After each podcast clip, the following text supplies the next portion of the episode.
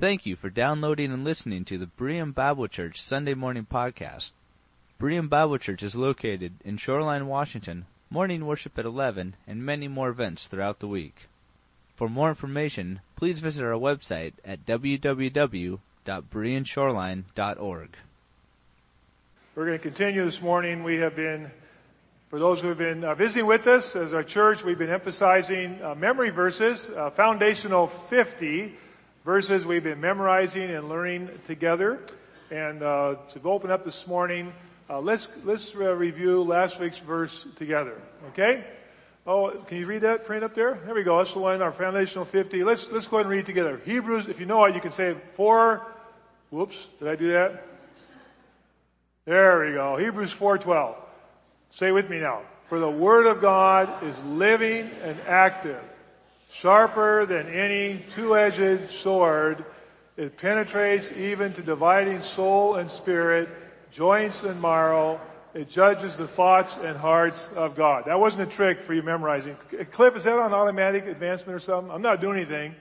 Okay, maybe he just wanted you to say it. Okay, so let's pray. Heavenly Father, as we open your word this morning, we pray that we would hear your words.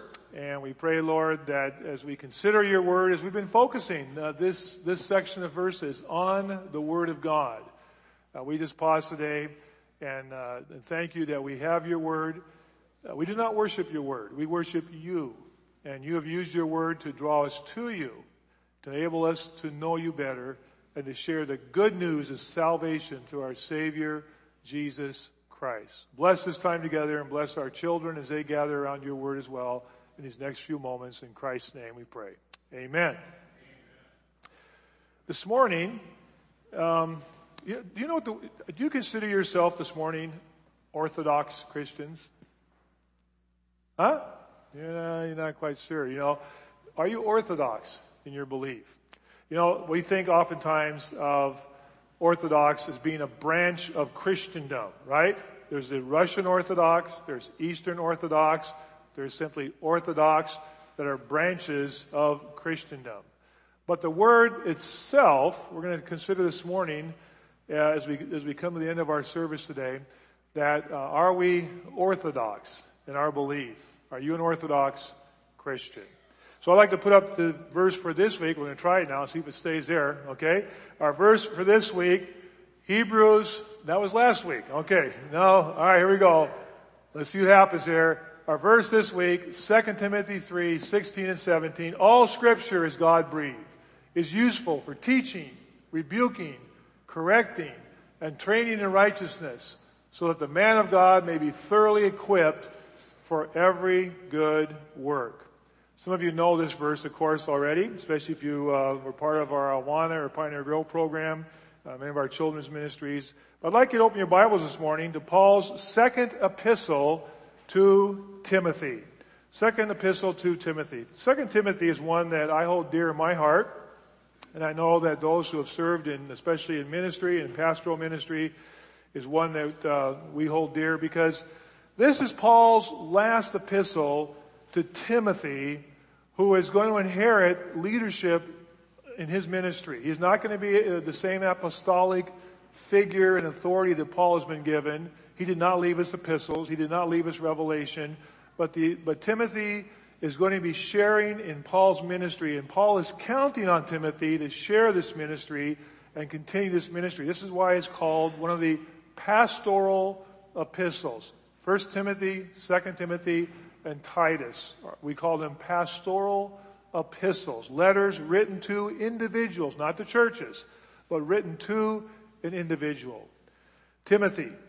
And our passage this morning is from 2 Timothy chapter 3. And I'd like us to look at verse 15, where Paul says to him, "And how from infancy you have known the Holy Scriptures, which are able to make you wise for salvation through faith in Christ Jesus." And that leads into the verses that we are memorizing this week as you consider God's Word in your life and for your family and for that of our church family.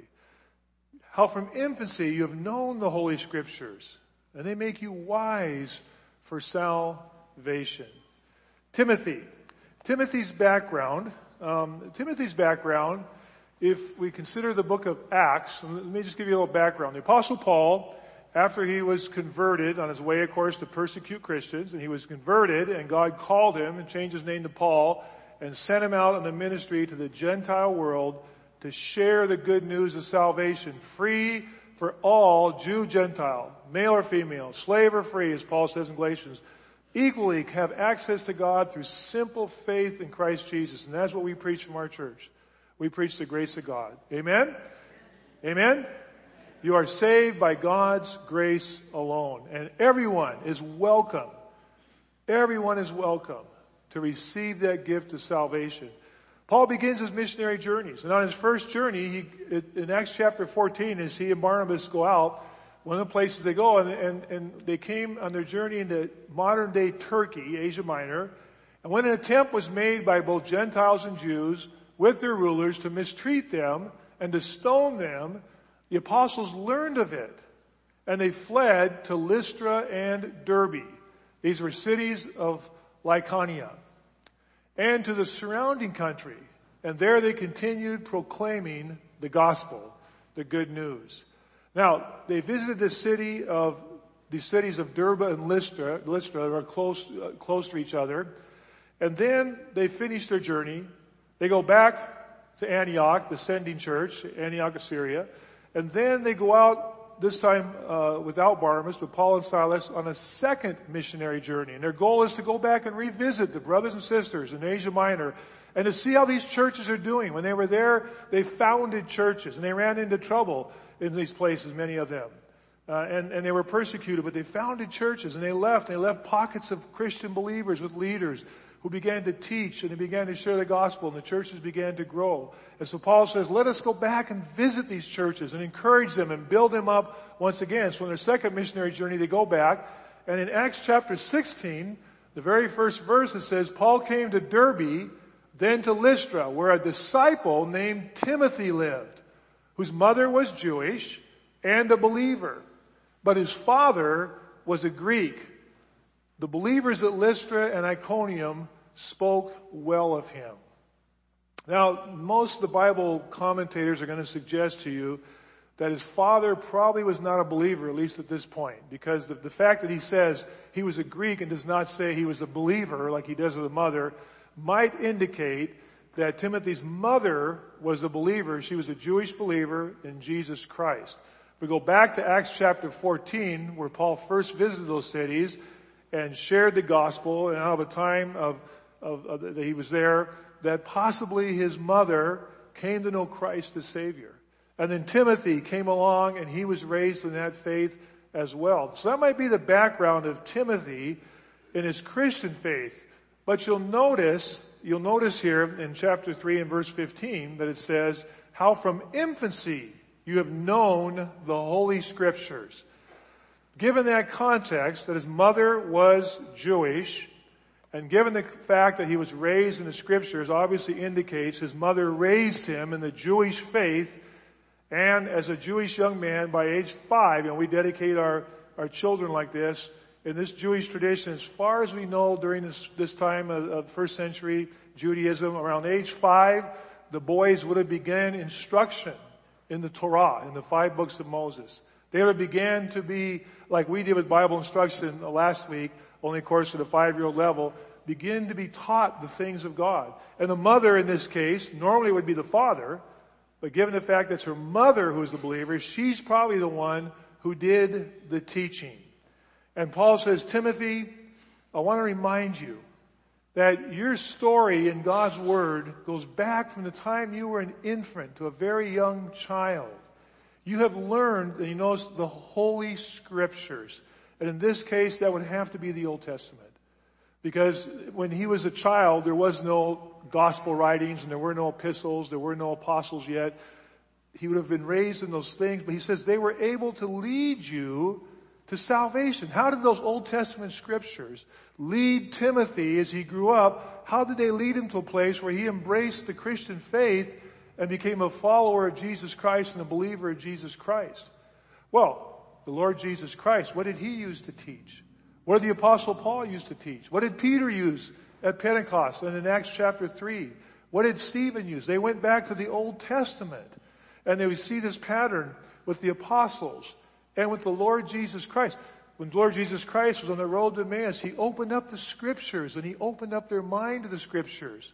When he was on earth for 40 days after he rose from the dead, he took the Old Testament Scriptures, and they went through those Scriptures and showed to the people how they prophesied that the Messiah would have to suffer and would have to die, and that he would raise from the dead.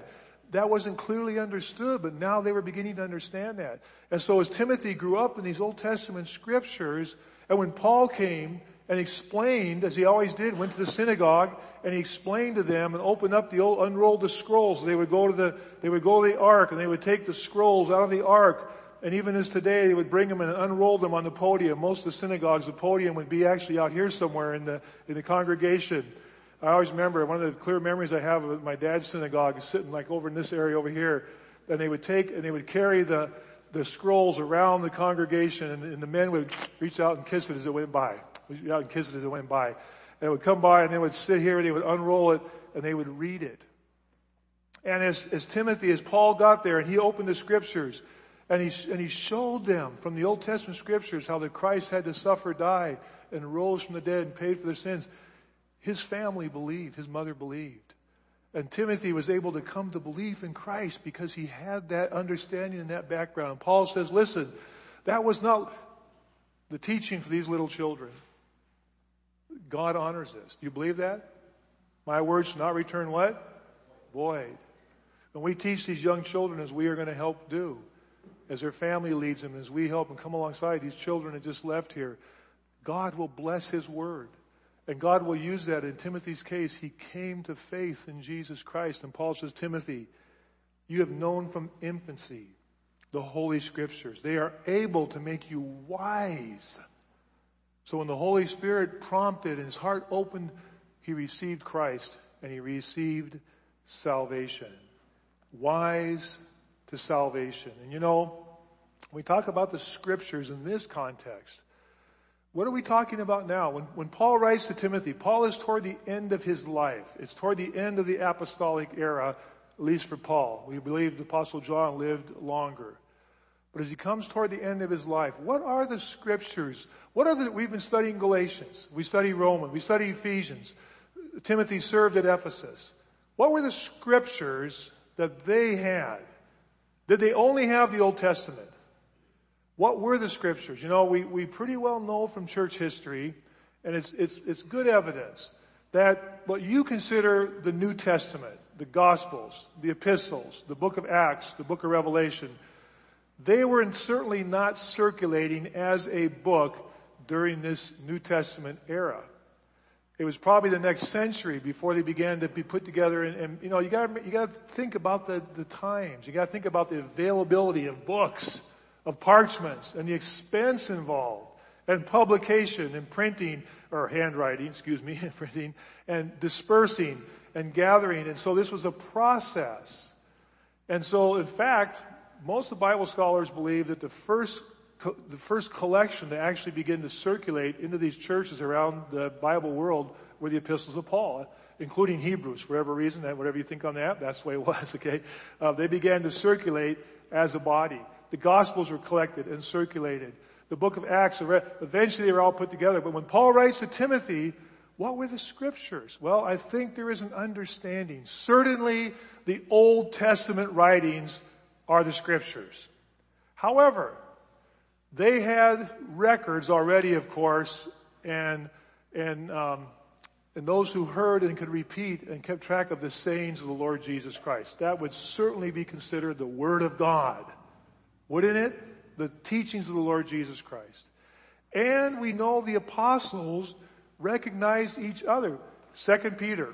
You can look this up. 2 Peter chapter 4 and verse 16. The apostle Peter refers to Paul's writings. And he says, things that our brother Paul wrote to you that are difficult to understand, but people have taken and twisted them as they do other Scriptures.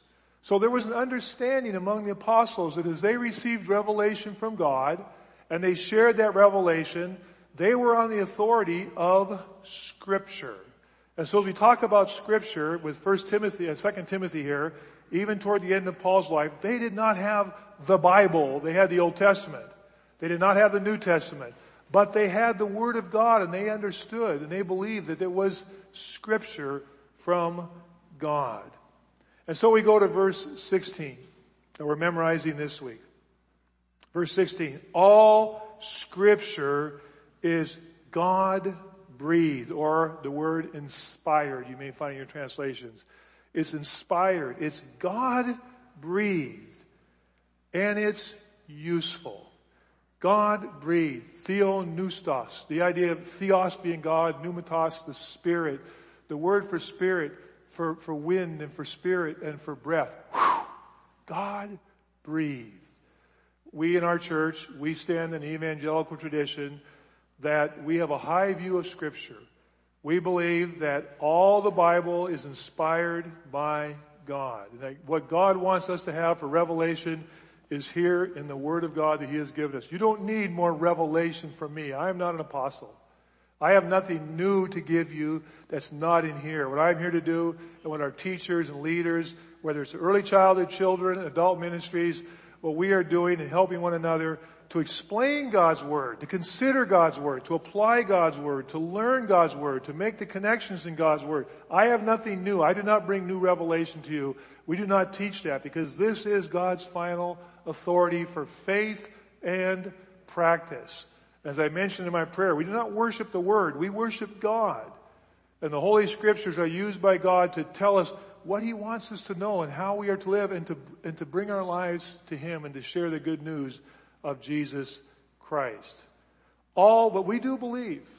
We believe when Paul finished writing to Timothy, by the miracle of inspiration, God's breath, that God's Holy Spirit, as Peter said, carried along the prophets, and he says, and the prophets wrote, they were borne along by the Holy Spirit. They were carried along by the wind. We do not believe in a mechanical inspiration. I mean, we don't believe in our church that the apostles just started writing down and didn't even know what they're doing, and all of a sudden, poof, there it was. We believe that all the epistles, all the letters, the Gospels, the Old Testament, they all were within a context, oftentimes written to, like in this case, Timothy, written to a specific reason for a specific person in a specific ministry. But when all was said and done, what was produced, because it was God-breathed, was for all time for us to have and apply to our lives as well. This is God's Word. We believe that in this church. Yes, we believe this is God's Word. And the Bible here says, all Scripture. Now there are some who would teach, and there are some linguistic things here that you have to work through. In the Greek language, it was written in Greek, it's translated into English, and there's the possibilities of different ways of translating it. One is, every Scripture that is inspired is useful. That's a little different. If I said to you, every Scripture that is inspired is useful, as opposed to all Scripture is inspired, because the former, every Scripture that is inspired, maybe holds out the possibility that you could decide which is and which isn't.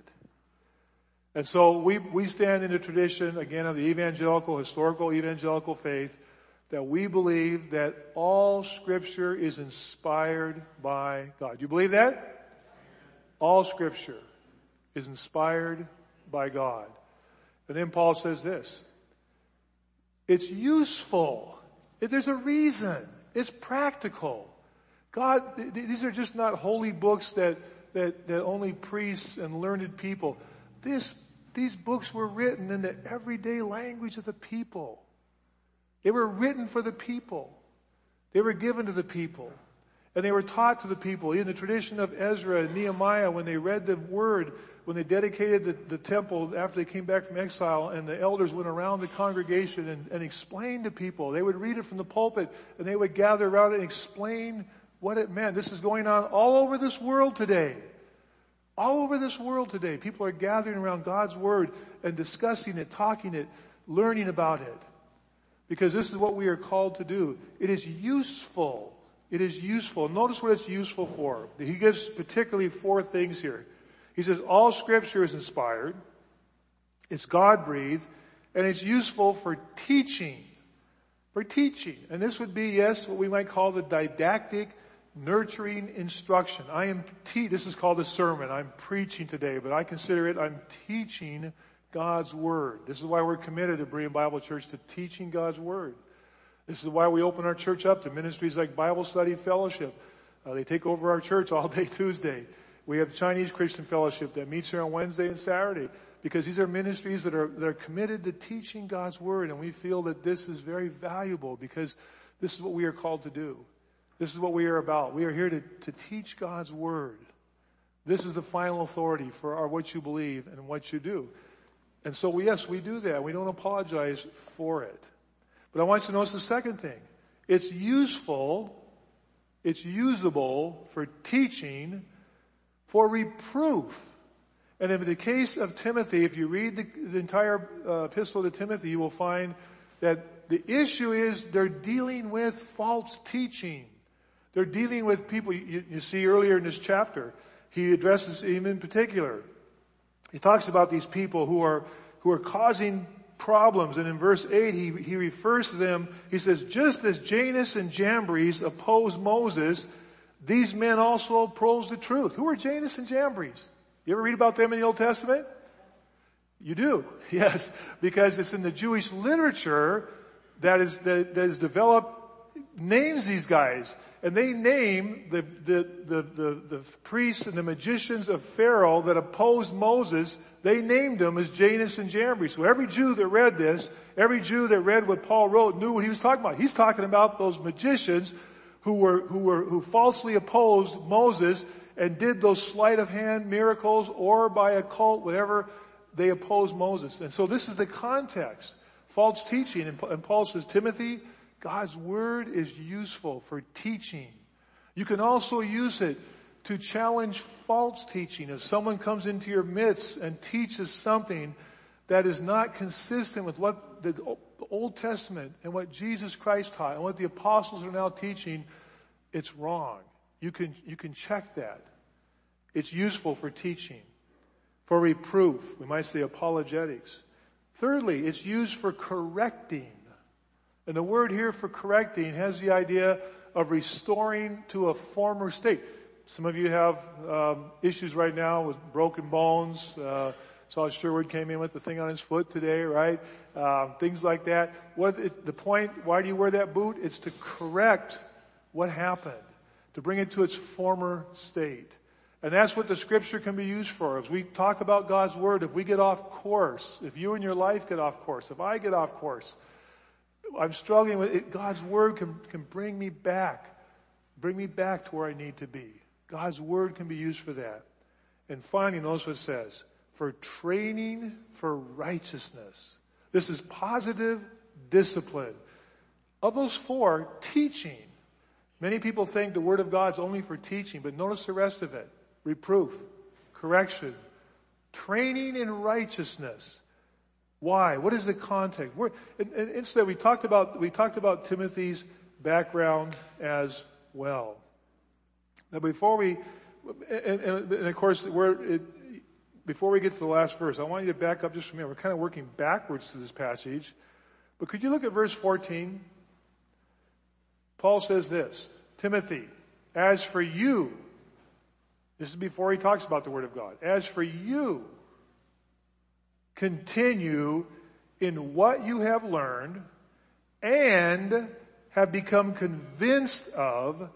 Why? Because you know those from whom you learned it. I want you to notice this connection here.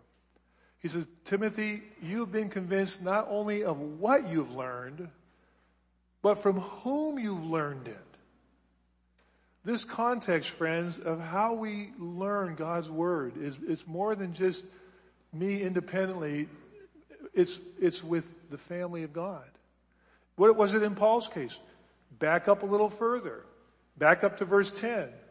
The Apostle Paul says to Timothy, you, Timothy, after he's talked about Jannes and Jambres and those who oppose God, he says, you, however, you know all about my teaching.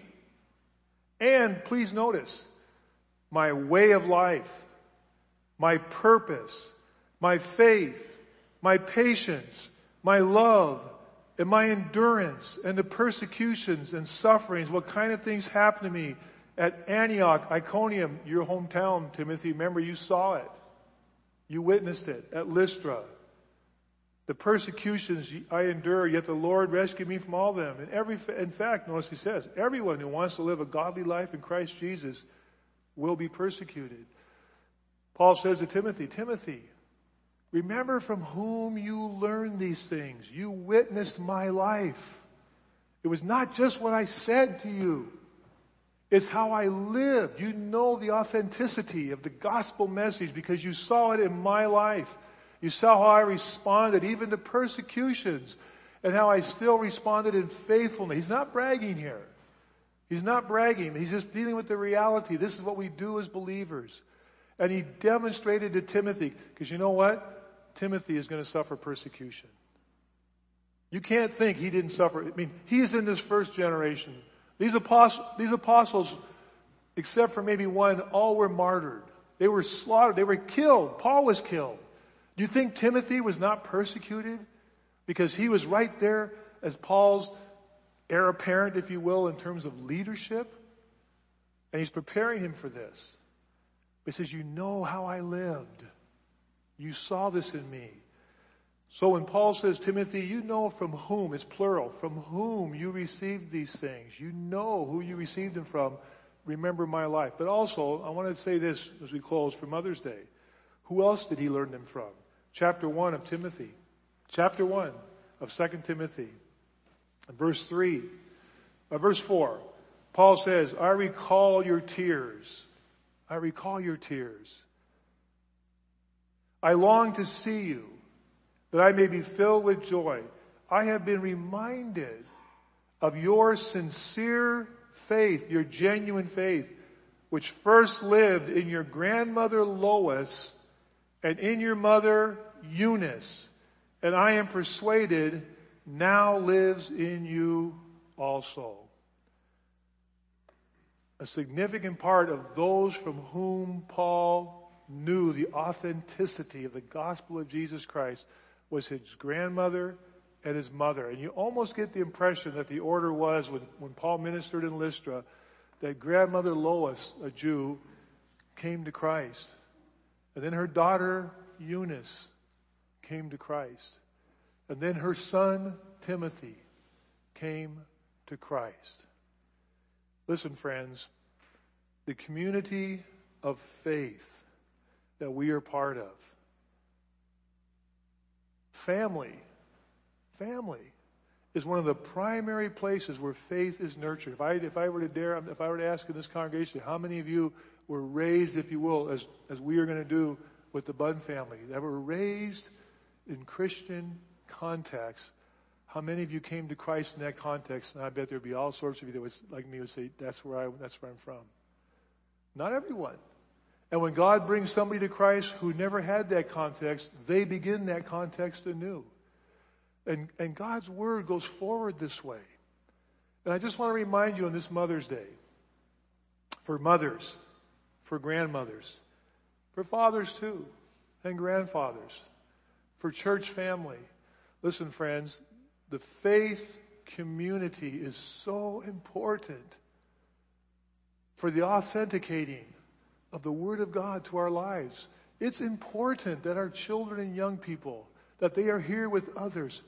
It's important that we are multi-generation. It's important that my grandkids know people generation older than me who are part of their lives. It authenticates when we talk about what we believe, but we also live. They're not looking for perfection. Your children aren't looking for perfection. They're not dumb. Your teenagers aren't looking for perfection. They are looking for authenticity. Do you really live what you believe? Yes, we make mistakes. And part of that authenticity is how we respond to those mistakes, how we apologize, how we commit to working things out, to coming back together, to restoration, to reconciliation. This is part of the authenticity of the gospel of Jesus Christ.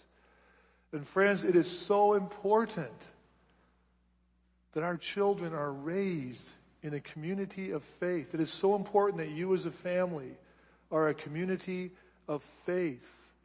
And that Paul, the Lord Jesus Christ, through the Apostle Paul, can say to us, you know what you believe, and you also know the context from where you received it. You witnessed it. You witnessed it. When as we talked this week, when I visited with Ruth yesterday, her son, not even 56, a day short of 56 years old, called to be home with the Lord like that. And here is a dear saint that has been part of our church family. It hurts. It hurts. But there is no doubt in her mind. You could, as we talk, there is no doubt in her mind. He is in the Lord's presence. And he is in the Lord's care. This last week, our dear sister Doris was called home to be with the Lord. And we talk about the fathers of our church. We have mothers too. And Doris Nelson was one of those mothers of my church, of my context. And I witnessed in her life, I don't know how many times as young people, we went out to their Lake Washington place and how they hosted us and just so gracious with us and treated us so wonderful. I witnessed in her life the authenticity of the gospel of Jesus Christ, friends. This is what our children and young people need. This is what you need.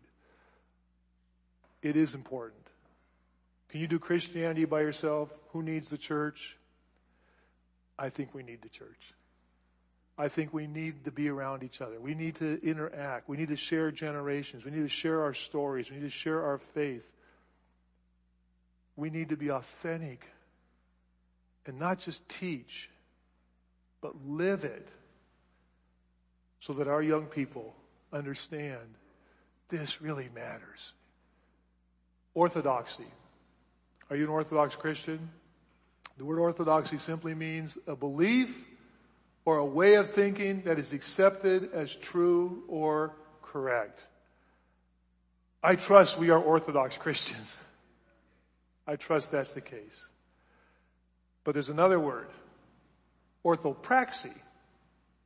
Rightness of action, right doing, practical righteousness, correct practice. This is what we're talking about today. Isn't it? All scripture is God-breathed and is useful for teaching, rebuking, correcting, training in righteousness, so that the man of God, the person of God, of course we know Paul means man or woman, the person of God may be thoroughly equipped for every good work. Now in this particular case, the man of God, because Timothy is going to step into that role, it is important. And that may be why he uses that phrase specifically there. But we can apply this to our life. When all is said and done, God is outfitting us. He's outfitting us completely. God has given you everything you need, friends, to serve Him and to live a life pleasing to Him and enjoy that relationship. And He will give it to our children as well. Do you believe that? All Scripture is God-breathed. But thank the Lord. I thank the Lord. I thank the Lord. And I really mean this. That I have been raised in a faith community where I look back at my fathers and mothers, my brothers and sisters of the Christian faith that have been a part of my life.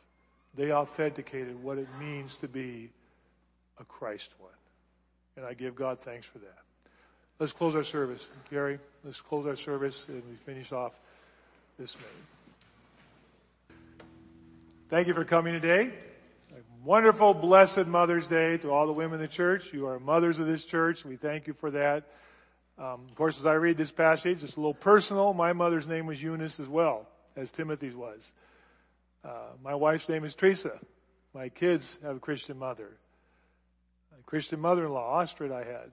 I'm so thankful for the context of my life, of the Christian women who are part of my life and who have been faithful to God. And I'm thankful for the ladies of this church.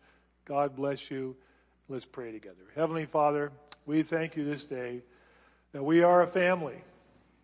Those who are visiting today, they know Christ as Savior. They are part of the family of God. They are part of our family. We raise our kids together. We serve together. We pray together. We cry together. We are a community of faith. We are not perfect. We're weak. We make mistakes. But we have the Holy Spirit in our midst. We are a faith community. And Lord, I just thank you today for the privilege of our children, our grandchildren, being part of a faith community where they can not only hear, but they can see the Christian faith in action. May we walk with you. May we live for you. As we leave this place today, Lord, if there be any person here who does not know Christ as Savior, might they look to you, look to the cross of Calvary, where our Savior died and paid for our sins. And might they look to you and receive forgiveness for sins by simply saying, yes, I wish to receive Christ as my Savior and Lord. Friend, if you'd like to talk more about that, I would love to talk to you after the service. Pastor Kevin was up here. Pastor Gary's up here. Either one of us would love to talk with you and share more about that. We've gathered today in the wonderful name of our Savior. What a beautiful name. Jesus Christ. Our Savior, our Lord, we love you, and we leave this place walking in your name this week. And all God's people can say together, amen. Amen.